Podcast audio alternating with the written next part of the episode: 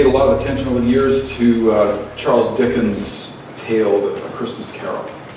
Um, and maybe even thought uh, particularly about kind of the motivations going on in the, the primary character, uh, Mr. Ebenezer Scrooge. You know what's up behind his, you know, he's this miserly, miserable, crusty, even cruel kind of character in that, in that tale. Um, uh, Dickens introduces us to, to Mr. Scrooge, uh, who's this like tight-fisted, un, uh, uncompassionate moneylender. And, and he abuses his faithful employee, Bob Cratchit, as you, you may well recall. Um, he is, uh, hates Christmas with a bitterness and a venom that kind of comes out in his humbug, you know, uh, responses to uh, those who would wish him Merry Christmas. Um, and, and, we discover through the storytelling of Dickens that uh, there was once hope for Mr. Scrooge. There was a, there was a time when he actually had some potential, but a, love for money eclipsed all other loves and pushed Belle out of his life, the, the love of his life, pushed Mr. Fezziwig, a very kind, generous man to him, out of his life, and ultimately he, he, he became enclosed and bitter and a, a, vile human being. And it's not until um, his former partner Bob Marley comes back from the afterlife to convince Scrooge, to show Scrooge uh, initially the, the error of his ways, the, the poverty of his soul, um, but it's, it's, it's not actually until he's confronted with his own mortality um, that uh, a change comes about. And it's, it's maybe not realistic how fast the change comes, or is it? Um, because he wakes up the next morning with this, this new appreciation for, for light and the morning and the people on the street, and there's a, a new generosity that's present in his, in his heart, and he takes Bob Cratchit's impoverished family under his wing, and, and the Tiny Tim the cripple in particular. And, and of course, Dickens intended us to kind of draw a moralism from this. You know, there's a moral to the story. Uh, uh, don't be miserly. Don't be Scrooge-like. I mean, so invasive in our society, we will refer to someone as a Scrooge. Well, don't, don't be a Scrooge. Um, but there's a biblical concept that is actually underlying that that doesn't always get referenced that we want to reference this morning, not in further analysis of A Christmas Carol, but just it's, it's getting toward this idea that joy is intimately connected to the concepts uh, uh, of, of grace, uh, to the concept of thanksgiving. Uh, and detached from, uh, from this is attempting to separate uh, gratitude out of an, an, expression of joy is, going to, is going to deflate and, and make impossible genuine, biblical, holy joy. Um, this Christmas season, we're going to spend our time examining this word and the idea of joy. Uh, we're going to cycle back each week to the angel's announcement to the shepherds on the hillside, the Judean hillside outside of, of Bethlehem. Uh, their announcement, where they said in, in Luke chapter 2, verse 10, they said, Do not be afraid, I bring you good news of great joy that will be for all the people. Today in the town of David, a Savior has been born to you. He is Christ the Lord. So this morning we're going to look at the role that anticipation played in allowing uh, the participants in the Christ event to engage in, to experience something of the joy which was announced. Well, what was anticipated, and how did the realization of what was anticipated lead to thanksgiving and thanksgiving to joy? To help us think about this this morning, the drama team are going to come in just a minute. Uh, but let me read for us first from Luke chapter 1. I'm going to invite you to stand with me. Uh, Luke chapter 1, starting at verse 26, and in the New International Version. It'll be on the screen if you'd like to follow there. This is the word of the Lord. In the sixth month, God sent the angel Gabriel to Nazareth, a town in Galilee, to a virgin pledged to be married to a man named Joseph, a descendant of David. The virgin's name was Mary. The angel went to her and said, Greetings, you who are highly favored. The Lord is with you. Mary was greatly troubled at his words and wondered what kind of greeting this might be. But the angel said to her, Do not be afraid, Mary. You have found favor with God. You will be with child and give birth to a son, and you are to give him the name Jesus. He will be great and will be called the Son of the Most High. The Lord God will give him the throne of his father David, and he will reign over the house of Jacob forever. His kingdom will never end. How will this be? Mary asked the angel, since I am a virgin. The angel answered, The Holy Spirit will come upon you, and the power of the Most High will overshadow you. So the Holy One to be born will be called the Son of God. Even Elizabeth, your relative, is going to have a child in her old age, and she who was said to be barren is in her sixth month. For nothing is impossible with God.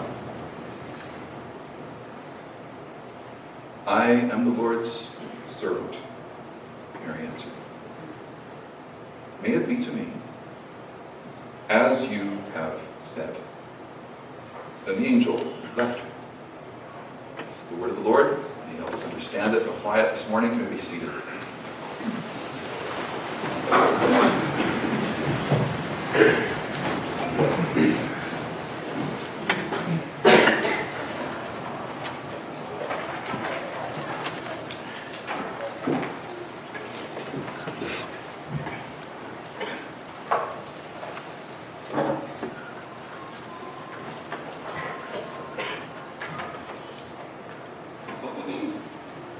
Oh, good morning. Or should I say this after, good afternoon. Mom, I have to talk to you.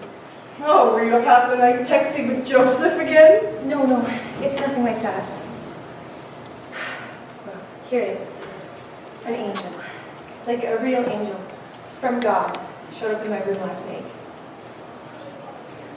I couldn't sleep, so I started to spend some time in prayer. When all of a sudden this huge, glowing angel appeared in front of me. I was so shocked, I could barely speak. Yeah, kind of like you right now. Wait, is this a joke? Uh, wait, are there even cameras around the kitchen somewhere? No, no, it's nothing like that. I know it's hard to believe, but it's true. He said his name was Gabriel and that God has chosen me for a special purpose. A special, a special, what kind of special part? You're not going to go like halfway around the world on some mission from God, are you? Of course not. He said that I was going to be the mother of the Messiah.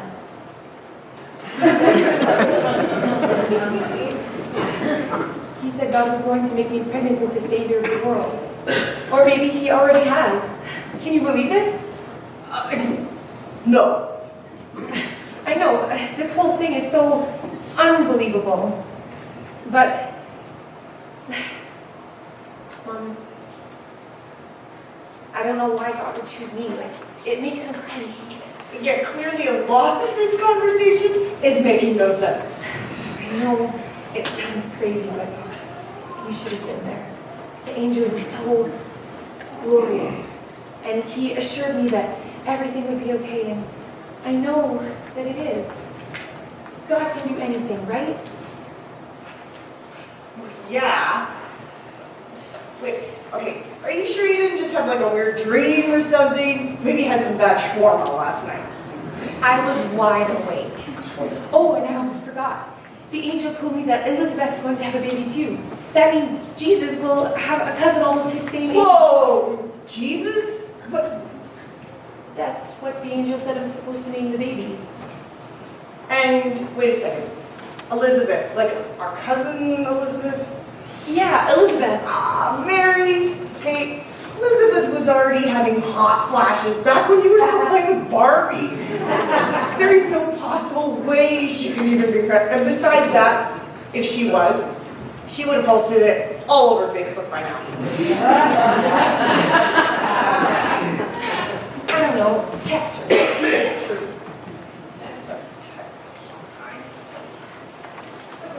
She is gonna think I am nuts. Maybe I should go see Joe. I should probably tell him sooner rather than later. Oh, whoa, whoa, whoa, whoa, hold on a second. No way. How do you think he's gonna respond? I bet he's gonna find out that his fiance is pregnant, um, with God's child. You're right. I should probably figure out a good way to tell him first. What do you think I cheated on him? No one's gonna believe me. Maybe, maybe I should take the pregnancy test. Or it's probably too early. Wait, is it too early? It, is a supernatural uh, pregnancy different than a regular? I don't know. What do you want me to do? Go to chapters and see if I can pick up a copy of Messianic Pregnancies for Dummies? or how would I Google it? Maybe, we'll, I don't know, we'll download a copy of... Mom, it's mom. Right, sorry. Sorry about the sarcasm. I just... Oh, this is all so... so much. I don't... Oh. It's Elizabeth.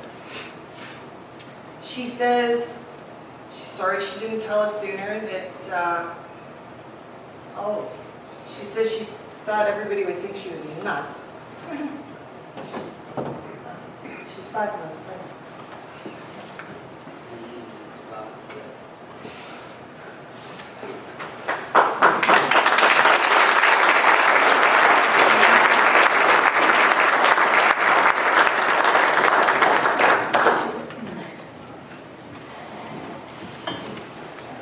Crazy thing was that with all of that, all around the birth of Jesus was joy.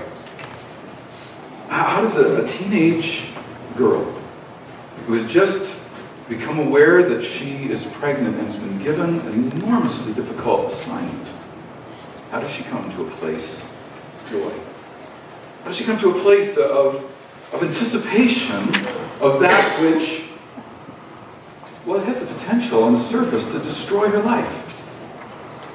Next Sunday, we're going to consider more closely what has come to be known as Mary's Song, or the Magnificat. My soul glorifies the Lord, my spirit rejoices in God my Savior. Just to peek ahead a little bit, how does a teenaged youth come to such a place of joy? As we saw, there are awkward conversations that we're going to follow. There's the, the rumor mill conversations. There's, Crystal's helped us with this script to kind of enter into a sanctified imagination. What did that conversation look like? That first conversation between Mary and her mom. But then there's more awkward conversations. There's the one with Mary and her dad. There's the one with Mary and Joseph. There's going to be the one with Mary and Elizabeth. We'll look at that one next week. And, and they were awkward. They would be awkward conversations in our culture, let alone in a culture where if you were perceived to be a promiscuous woman, it could cost you your life. The, one of the points would be that there was some serious discomfort going on, some pain associated with God's assignment, His calling to her. And this morning I want to contend that joy came to Mary. She was able to experience joy in the midst of a difficult assignment, and it came as a result of her submission to God. It came as a result of, of her submission to God, and that didn't come just out of the blue. It, it wasn't just a, a presto changeo. It was something that was allowed to her uh, as she, well, she's invited to recognize that there's a contemporary situation that needs to be resolved. There's a, there's a problem going on, and there's a current need that needs to be resolved. And, and it came also in response to a historic fulfillment of prophecy, ancient prophecy that would be fulfilled. And, and these became part of what allowed her to enter into the joy of the Lord, even in the midst of, of this really difficult assignment. So where, where do we find this idea of, of submission? If you have your sermon notes, you can pull them out and, and follow along. Where's this idea of submission uh, to be found? Well, we, re- we read it actually in her response to the angel Gabriel's visitation and revelation. She says in chapter 1, verse 46, I am the Lord's servant. So the word servant there, I, I am I'm here for the purpose of serving my God rather than the purpose of meeting my own needs and aspirations. Can you imagine what the needs, uh, what the aspirations, what the dreams of 16-year-old young girl? Ah, we got try to transport ourselves back to another time and another place 2,000 years ago. But the dreams and the aspirations, the fundamentals of life, those things that you would look forward to, weren't enormously different. On hold. New plan. God's got something different coming.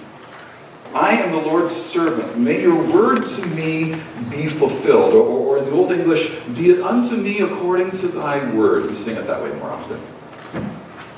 Be it unto me. I accept the assignment. I am the Lord's servant. And I'm saying yes to the Lord's assignment. Now, the statement of submission, it didn't come just straight out of the blue. Uh, there, there was substantial and there was meaningful lead up that led to that place. It was God's grace to her to bring her to the place where she could say yes to his assignment. That there's context, that there's history, that they've all built up to this.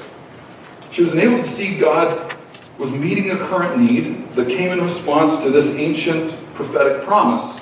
And, and we'll see how she entered into joy as she followed this this train of thought. So, a current need that God was going to meet um, is maybe best illustrated through the, the voices of the people who were around Mary, the people who were around the Christ event. Listen to, well, let me just kind of underscore, outline what four of them had to say about this. Two that were around the birth of Jesus, and two uh, that, that actually articulate their, we hear their words after his death, burial, and his resurrection. So just, just after the birth of Jesus, Luke chapter 2, verse 25, Mary and Joseph took Jesus into the temple to be circumcised. And we are introduced to a, a senior man named Simeon. Here's what it says. There was a man in Jerusalem called Simeon who was righteous and devout, devout to God, faithful to God. He was waiting for the consolation of Israel. And the Holy Spirit was upon him. It had been revealed to him by the Holy Spirit that he would not die before he had seen the Lord's Christ. Simeon was waiting for Israel's consolation. The Greek word is paraklesis, uh, comforting. The same root word that, that Jesus used to describe the Holy Spirit, the paraclete, the comforter. He was waiting for, for Israel's consolation. Would someone come and console Israel in the midst of her her horrific pain. And, and, and, a short survey of Israel's history is sufficient to demonstrate how profound that pain was. After the southern kingdom of Judah had returned from their Babylonian captivity, they'd gone into captivity in 598 BC. 70 years later, they were redeemed by the new bully on the block, the Medes and Persians, uh, 538 BC. They were redeemed. They were sent back to, they were released. They were sent back to Israel to rebuild a life. But life was difficult. 500 years of constant struggle, of, of, of battle, of disappointment, of, of, so initially it was with neighbors. And then the Greeks came, and Alexander the Great conquered the area, violated the temple, horrific stories from that period of history. And then the Romans followed, and in their notorious fashion, kept Israel under their iron heel. Console us, Lord. Our, our pain, our disappointment, all the expectations that we had are so substantial. And yet, what we find ourselves facing is disappointment, is disillusionment, is pain. There was another faithful senior in the temple that day. There was also a prophetess, Anna, the daughter of Phanuel of the tribe of Asher. She was very old. She never left the temple, but worshipped night and day, fasting and praying. Coming up to them at that very moment, she gave thanks to God and spoke about the child to all who were looking forward to the redemption of Jerusalem. So Simeon was waiting for the consolation of Israel, for to be consoled Anna was looking forward to the redemption of Jerusalem, but notice apparently she's not the only one who's waiting for this redemption.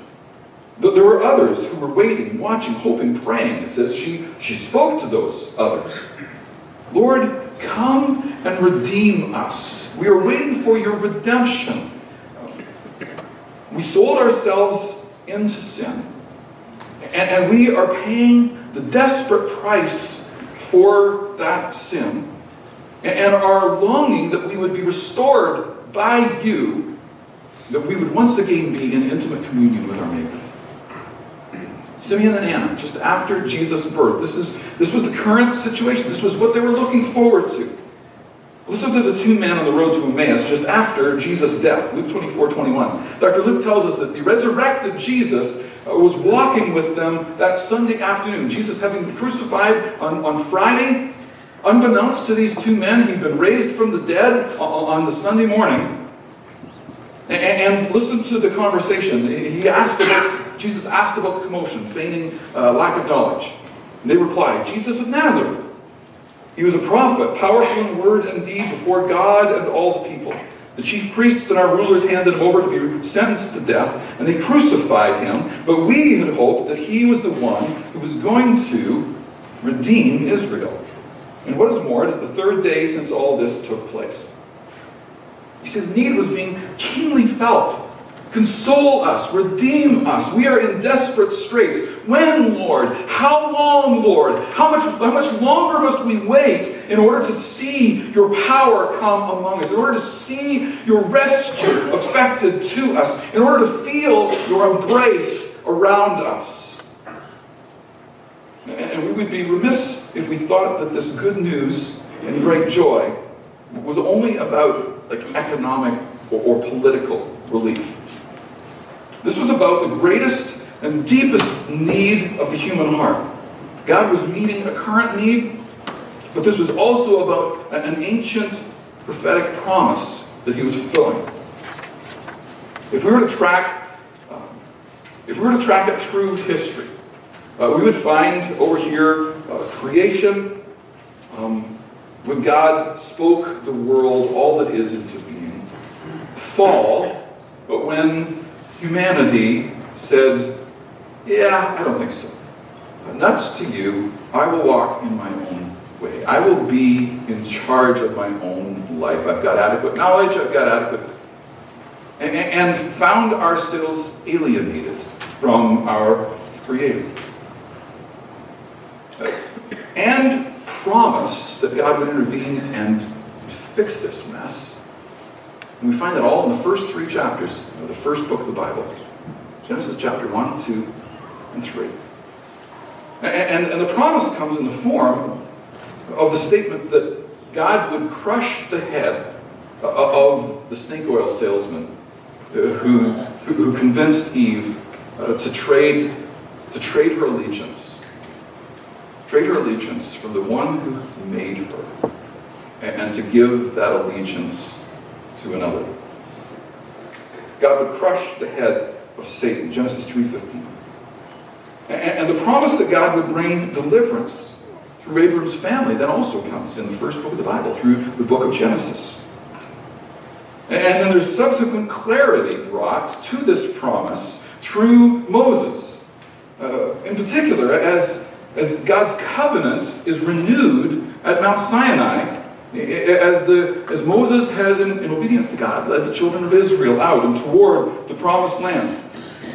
And then even more confirmation and clarity comes in the pages of the Old Testament scriptures, uh, maybe particularly profound, is God's promise to David that, that not through just Abraham, uh, but now through the line of David, through his kingship, this, this lesser king would be responsible for bringing into the world the greatest king and his kingdom would never end. And that's what the angel was referring to when he spoke to Mary and, and, said, You will be with child and give birth to a son, and you are to give him the name Jesus. He will be great and will be called the Son of the Most High. The Lord God will give him the throne of his father David. And he will reign over the house of Jacob forever. His kingdom will never end. An eternal kingdom, clearly, clearly more than something natural. This is a supernatural thing that is being described. This good news is supernatural news. And it's come in fulfillment of God's ancient promise. But there was a significant problem in the fulfilling of that promise. God had brought the children of Abraham and then his son Isaac and his son Jacob had brought them into the land of promise. But they struggled desperately in that place of promise. And in fact, the longer they lived in the land of promise, the more they became like the previous inhabitants, the Canaanites. And God had warned them if you become like the Canaanites, I will treat you like the Canaanites. But in Deuteronomy 18, prophet Moses preaching a sermon at the end of his life. He says, The Lord your God will raise up for you a prophet like me from among your own brothers. You must listen prophetic expectation, the anticipation, continues through the Pentateuch, the first five books of the Old Testament. Another prophet like Moses, of his family, of this family, the nation of Israel, is coming. This messianic hope is, is present in the Pentateuch. It's, it's present through what we call the historic writings of the Old Testament, especially in the, the encounter with David and the promise that he would always have, uh, he would always have, have a king on the throne, that, that God was going to bless the line of David. In fact, there would be an eternal kingship there. The messianic hope was present in the writings of, of psalmists and it was present in the writing of the prophets. Uh, in particular, Isaiah had so much to say about it. Isaiah chapter 7, he wrote, The virgin will conceive and give birth to a son, and will call him Emmanuel. And the context was God speaking a, a promise to the ancient Israelite king, Jewish, Jewish uh, Judah king, uh, King Ahaz, who was in Jerusalem. The city was surrounded by neighboring armies.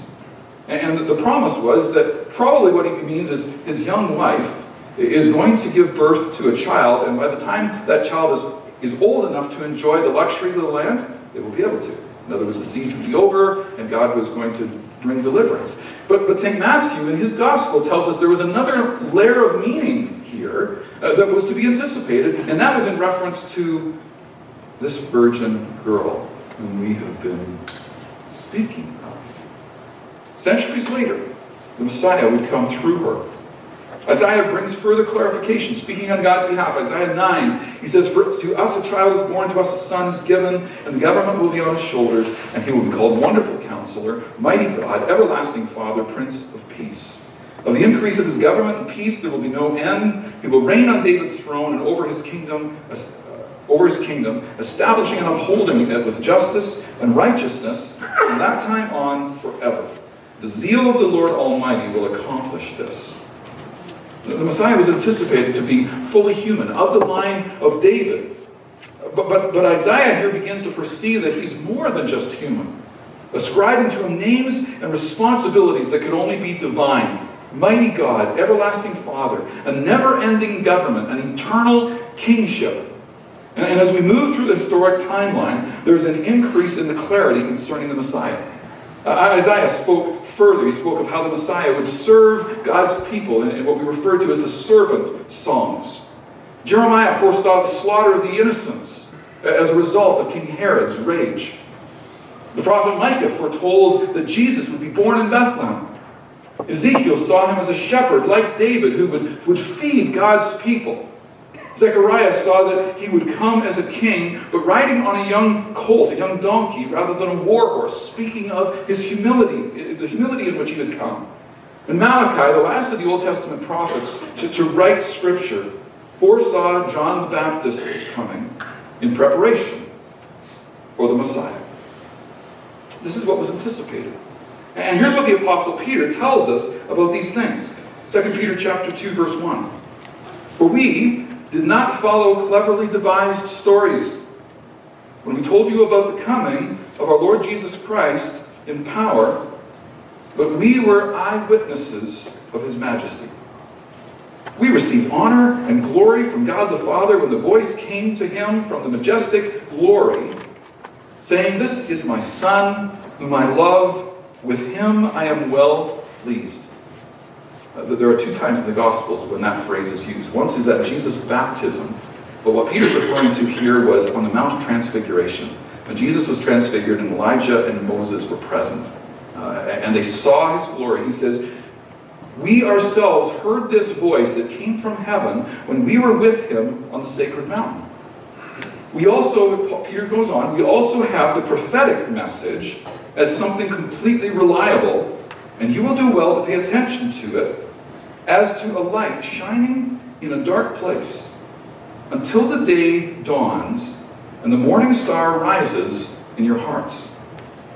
Above all, you must understand that no prophecy of Scripture came about by the prophet's own interpretation of things, for prophecy never had its origin in the human will. But prophets, though human, spoke from God as they were carried along by the Holy Spirit. There was a- an ancient anticipation. God had been preparing the way and had been, been stirring an expectation. And throughout the Old Testament, there was this ever growing, ever increasing clarity concerning the coming of the Messiah. We, refer to it as progressive revelation, where God has built on what has preceded in Scripture through the pages of subsequent Scripture and brings increasing clarity. And not only increasing clarity, but there was an increase in, in the intensity of the sense of need for the Messiah. And Mary was led to this place of joy as she recognized in her situation that she was a part of meeting, of, of meeting a, a, current need that God was intent on, on filling. And she was participating in the fulfillment of an ancient prophetic expectation. And it was leading her to a place where she could experience a contemporary experience of joy. Listen to Mary again. I am the Lord's servant. That's Mary's yes, Lord. Yes, Lord. May your word to me be fulfilled. I will walk this path with you, Lord, though there's substantial inconvenience. Uh, though, though there is pain attached to this yes. We'll, look at it again next week, but listen to Mary's song. My soul magnifies the Lord. Magnify, not like a, a magnifying glass that makes something small look big, but like a telescope that makes something enormous but distant, brings it into clear focus. Because I'm saying yes to the Lord, His greatness is going to be seen through me. Because I'm saying yes to the Lord, others will look at this event and see the greatness that is His greatness. My soul magnifies the Lord, and my spirit rejoices in God, my Savior. You thought about the word rejoice? I love that word. Rejoice. To infuse with joy. To rejoy. What are the good things identify in your life? What are the places of gratitude? Colin invited us to pray about it just a few minutes ago. What are the places of gratitude in your life? Anne and I have been reading, albeit very slowly, together, uh, through Ann Voskamp's book, uh, 1,000 Gifts. Uh, she, she recounts, rather poetically in her, her style, a life that had resulted in, deep pain and sorrow. Um, as a child, witnessing uh, the farm accident that killed her younger sister. A harshness and heaviness of life on a, difficult farm as a farmer's wife. Family struggles, and then came the diagnosis of cancer. In the depths of her, her serious depression, the numbness to life and to God, she began to meditate on the word Eucharisteo. That's a Greek word which means to give thanks. The, the, the word, uh, the root of the word is charis, Eucharisteo. Charis means grace. Now, let me read uh, an excerpt for you here. She quotes Luke chapter 22, verse 19. And he took bread, gave thanks, and broke it, and gave it to them. I, in this place, make porridge, scrub toilets, do laundry, and for days, weeks, I am brave. And I do get out of bed and think on this, study this. I studied this, the full life, the being fully ready for the end. She's got cancer. I start to think that maybe there is a way out of nightmares to dreams. Maybe. I thumb, run my finger across the pages of the heavy and thick books bound. I read it slowly in the original language. He gave thanks, reads Eucharisteo. I underlined it on the page. Can, can it lay a sure foundation under a life? Offer the fullest life? The root word of Eucharisteo is the meaning grace. Jesus took the bread and saw it as grace and gave thanks. He took the bread and knew it to be gift. and gave thanks. But there's more. I read it, Eucharisteo, thanksgiving. It envelops the Greek word for grace, charis, but it also holds its derivative, the Greek word chara, meaning joy. Joy. I think I might be needing some of that. That might be what the quest for more is all about. That which Augustine claimed, quote, without exception, all try their hardest to reach the same goal. That is joy. I breathe deep like a sojourner finally coming home. That has always been the goal of fullest life, joy. And my life knew exactly how elusive that slippery three lettered word joy can be. I think of it then again, that night of nightmares, the flailing, frantic, moon eyed lunge for more. More what? And this was it. I could tell how my whole being responded to that one word. I longed for more life, for more holy joy. Deep chara, joy, is found only at the table of Eucharisteo, the table of thanksgiving. I sit there alone, wondering, is it that simple? Is the height of my chara joy dependent on the depths of my Eucharisteo thanks? So that as long as thanks is possible, I think that's true. As long as thanks is possible, then joy is always possible. Joy is always possible. Whenever, meaning now. Wherever, meaning here. The holy grail of joy is not in some exotic location or some emotional mountain peak experience. The joy wonder could be here, here in the messy, piercing aching of now. Joy might be unbelievably possible. The only place we need see before we die is this place of seeing God here and now. I whispered aloud, let the tongue feel these wounds. The ear hear their truth. Charis, grace, Eucharisteo, thanksgiving, chara, joy, a triplet of stars, constellation in the black, a threefold cord that might hold a life, offer a way up into the fullest life, grace, thanksgiving, joy, Eucharisteo. You created God's joy. You were created that, that His glory would be seen in you. And you're invited to manifest that in every circumstance of life. In every situation you find yourself. By bringing yourself again to the table which has enabled thanksgiving. When we say, Be it unto me according to thy word. For I am the Lord's servant.